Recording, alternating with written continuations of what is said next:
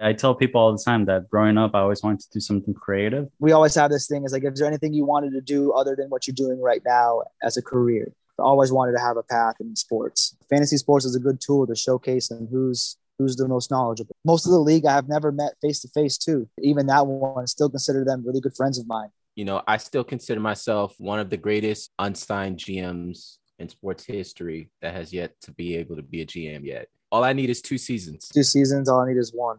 Oh, shit. Hey, guys. Welcome back to Simply Talk, where creativity has no limits. Uh, brought to you by Simply Creative. I'm a filmmaker and chef, and my day job at the moment is a uh, baker. They already know who you are. This is episode three. They got to remember, bro. Just in case, they got to remember. Like, who's to say they, like, their computer froze for a sec and it jumped like five minutes later, and then we're already Three times talking. in a row? Yeah. Three episodes? Dang. Oh, uh, uh, yes. This is Jeffrey, as always. Filmmaker, podcaster, all things creative. I'm an actor as well. I have an IMDb, but I didn't pay my monthly subscription, so you won't see my picture, but you'll see my name. I'm the only one with the name. I'm Zach, born and raised Naples, Florida. Avid sports fan. I'm a chef as well. Former boss of Andres. Currently the uh, an executive sous chef at a country club over in Boca. You know, I wanted to ask something about that.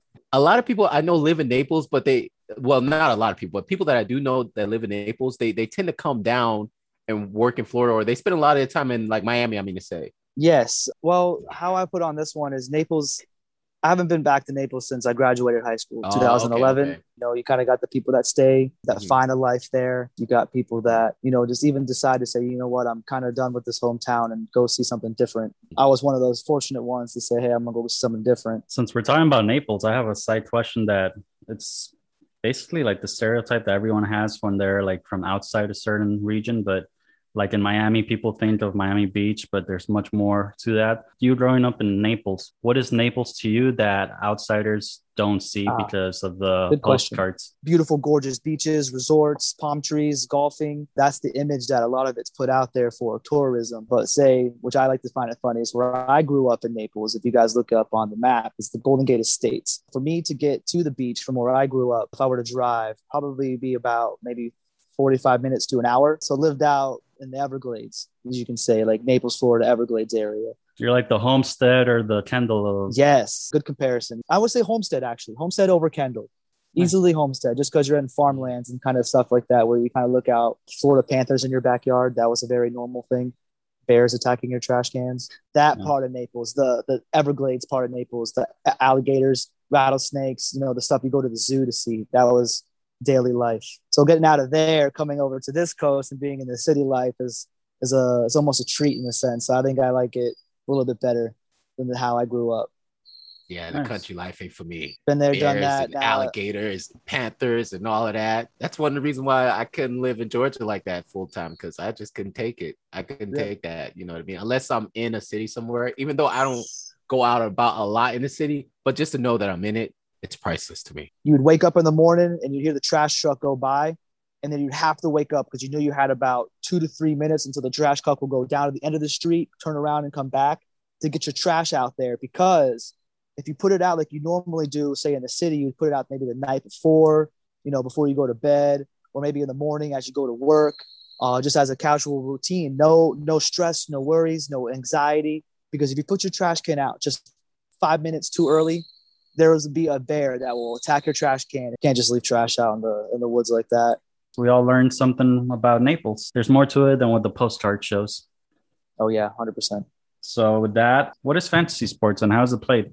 Easy in a nutshell. Best way to describe it is if you're out at a, at a sports bar or so, or you're having a casual conversation with friends, or hear that one friend in your group that's always, you know, arguing about their local sports team or their favorite team. You know, I wish I can do something better like that, or why they do this.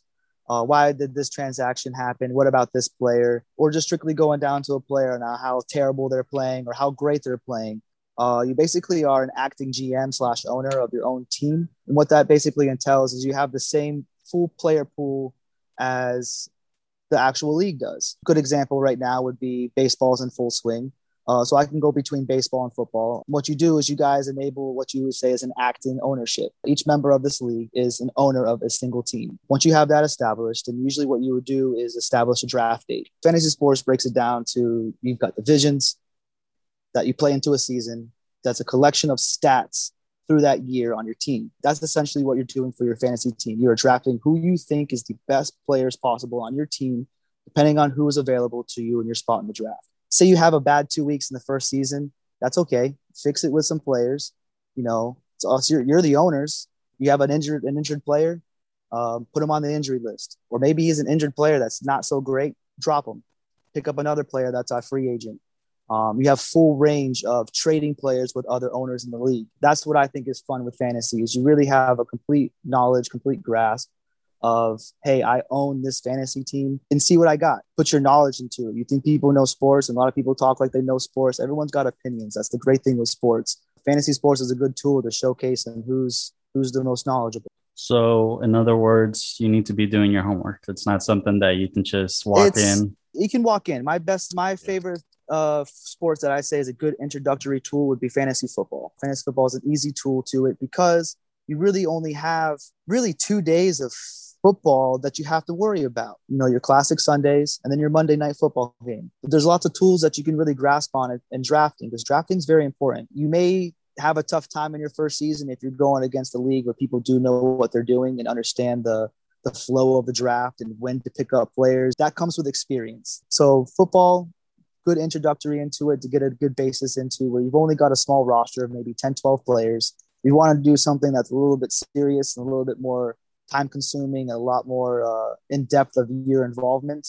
Uh, baseball. Baseball is a game of failure. Baseball stats, you go in one for four. That's a, you know, two fifty batting average. You're basically getting on a hit twenty-five percent of the time. So it's really a game of a lot more numbers and a lot more thinking and in depth into it would be that. For drafting, do they have to be current players, or can you draft from seasoned players? They have to be current rostered players, just for the fact of, you're not going to go into football right now and draft Peyton Manning. You know, he's not an active player. Um, it's not so far as, uh, as fantasy as that. Uh, that is a big fantasy. Uh, there'd be a lot of players, you know, a lot of people would want on their team, like Barry Sanders and such, but it would be great to to enable something like that, to have a fun game to play on your phone that can, you know, do simulations or so. And the one thing about that, um, just to add to that, is that as important as drafting is, the waiver wire is also extremely important during the season, because guys are yep. going to get get hurt. People are going to drop guys that they think aren't going to be doing anything, and then they end up hitting their stride mid-season, late in the season. And that actually can play dividends for somebody. I, I was in a league once, and I literally missed my own draft. It was terrible. It was terrible. The computer picked for me. But sometimes, see, that's the thing, is sometimes that can benefit you, and sometimes that can really, you know, kick you in the ass. But just like Jeffrey said, you know, it comes down to waiver wires. You know, you've got teams that that almost play that as a strategy. But if you are a player that doesn't understand the waivers, that can really make and break your season. Uh, just because a player gets hurt doesn't mean you're out. Like, is there like an entity that that updates or that or that uh, monitors how you play the game? I believe Fanbase is the fan base for E S P N. I, I don't quote me on that one. How'd you get into it? The love for sports. That's always the first thing. Uh, I've always loved sports since a little tyke. Big shout out to the baseball league I'm in right now. Got a player that came in last place, got suspended for a year. He didn't do his last place punishment. That's kind of how serious the league is. We punished him.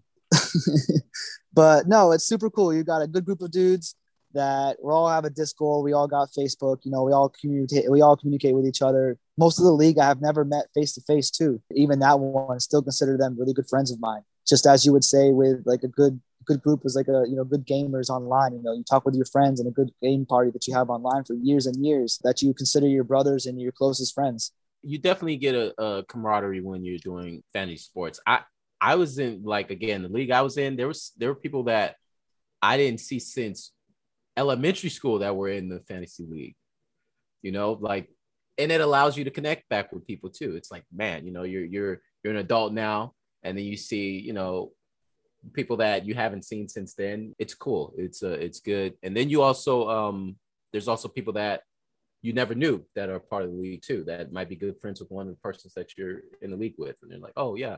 And, and the, the conversations in between that are always good too, when you're sitting there talking a little smack here and there, if, if you're into competitive sports. So I had fun. I haven't been doing it for a while, but uh, it definitely lets you be competitive when you're not as fast as you used to be. in real life. Yes, good point on that one. I mean, we all we all aren't professional athletes anymore, so it's kind of fun to be able to to express our own opinions towards how we feel on sports. Uh, not only as, like I said, I'm a Red Sox fan, but if you looked at my fantasy team right now, I believe in all honesty, I think I have one Red Sox on my entire fantasy team. And that's just the funny side to it, is this this really breaks the norm out of you to to not just be a homer, as you people would say, with their sports teams, and really express a big knowledge and understanding of there's there are, you know, twenty-nine, you know, thirty other teams that are in this league that have phenomenal talent on their team uh, that you might not know about or, or understand or have learned of yet. Um, and fantasy sports really does that. Uh, best thing is too, is I, I, I love when my, my father talks to me about sports, is a lot of times he comes to me now about certain news or certain knowledge on players, because he knows I play fantasy, and he's like, well, how do you know about this player? And it's, well, you kind of have to know about every player in the league. I don't know if it's just me, but it shows that you have a real passion for this game, or just have a huge amount of respect for sports in general. Like, it feels like it's in your D N A. We always have this thing, is like, is there anything you wanted to do other than what you're doing right now as a career? I always wanted to have a path in sports, to at least be on the field and, you know, deal with sports injuries. And I don't have the brain capacity to go to school for, you know, eight plus years for medical school. But even too, just, I've always been a dream of mine to be sports analytics, broadcasting, journalism. That's been a passion of mine that I've always wanted to pursue, but cooking was just how it was with me at the time, that why I decided to do cooking felt like the more sustainable career path. You had a big dream that was a risk, and then you had the nine to five, like, sustainable job, which is the cooking. Because I, I tell people all the time that growing up, I always wanted to do something creative. And when it came down to film versus culinary, it's a simple quote that my brother told me, that people always need to eat. Yeah, nowadays it's very, and this is the very reason why we're having this conversation. Um, you came up to me the other, like last week, asking me about like tips on starting a podcast. And I'll be lying to you if I tell you that I know what the fuck I'm doing. I don't, but I can at least give you one step forward by inviting you over. And honestly, bro, it's very engaging when you have a guest that knows and is so intimate about what they're talking about. I don't know if you knew this, but Jeffrey, after this, has another podcast to recap on last night's fight that apparently, um, what's the guy's name? Connor? I lost, or? Yeah, I lost Connor five Breyer. bucks and he broke his foot. Oh, shit. That's what happened? That's crazy. I was so upset. I use fantasy sports as a great outlet to let me do something that I've always wanted to do. You know, I've hated math. Um, but there's something with sports stats uh, and even too, to the side note onto it, with the fantasy league I'm in now, to, you know, scratch the itch for journalism. So I do like what E S P N does. You know, I write a weekly recap that as you read it through, you're reading it like you're listening to an E S P N broadcast. Really makes it fun to have people wake up on a Monday, look at the score sheet after the week of matchup, and read the matchup of what's going on, and then get ready for the next week's matchup. It kind of sounds like the sports version of like Dungeons and Dragons, or those role-playing games where you're technically still role-playing, but in a different form. You're actually like almost Correct. a manager of the team, or it's it's insane. But what's fun is you're going to watch what we call watching dots. Is you're going to have your, your fantasy app pulled up. You're going to have your lineup there. You're going to see your players' names, and you're going to see, oh, you know, I've got Aaron Rodgers. He's playing up there. You're going to watch him play. You've never seen Aaron Rodgers play before, but you're going to watch him and cheer him on, because why? He's on your fantasy team. Uh, and then when you see him throw a touchdown, you see your number go from zero to six because he scored a touchdown. Yep. And you just like, just the, that excitement into it is, is so cool to see your score increase. And then even, even too, is just uh, exhilarating as, as watching a, a score of a team come back and win, or, you know, watching your team completely dominate another team and just go, wow, that was cake. That was easy. It's very engaging. It's one of those things we don't just set and forget and then check it on Monday. You know, you can really get engaged into it and watch it and be really in tuned. You know, go out on, on Andres, I challenge you, on football season, just pick a Sunday, go to any, any restaurant on Sunday, sit in front of a bar and look around you. Everybody has their phone out and is scrolling because they're looking at their fantasy scores. You go to a nice restaurant, you'll see some guy at the side of his table with his phone at the side of his lap. Even if his date is in front of him and there's a T V in there and the game's on, he's going to Exactly. Uh, you know, you know what you're talking about too, then, Jeffrey. You've seen that yep. shit enough. We know, we know from experience. I'm married, yeah. Andres. I've done uh, it before. I'll keep an eye on. Um, what would be your elevator pitch to the audience as to why they should get into um, fantasy sports? Sports is fun. Sports has always been something to to gather friends around, to to either you know banter with people, to express opinions. Uh, we've all got opinions, but This is a this is a better way to express our opinions and still have fun with it. Challenge yourself. You know, if you're a sports fan, or maybe your uh, spouse is a sports fan, uh, but sport fantasy sports is technically free. You just get a good group of guys, good group of girls, guys, all your friends or so. Jump into a league, uh, download your app, and have fun. Maybe throw in five bucks a pot. Maybe throw ten, or maybe throw a dollar. Throw nothing. Just doesn't matter. Just go in it, enjoy it, have some fun. You know, I still consider myself one of the greatest unsigned G Ms in sports history that has yet to be able to be a G M yet. I'd take any team to a Super Bowl. All I need is two seasons. It's two seasons. All I need is one. Oh shit. Well, I, uh, that's, that's his closing statement right there. That was his closing statement right there. Clean and simple. One season. Jesus. Uh, Zach, what do you see yourself doing like within a year or two, like outside of chef life? What, what do you, what do you want to do? Still really want to interested in getting my toes wet in uh, commentary. Something about play by play, or even doing uh, just sports analysis is just such a fun thing to to get across opinion based, fact based uh, knowledge to people.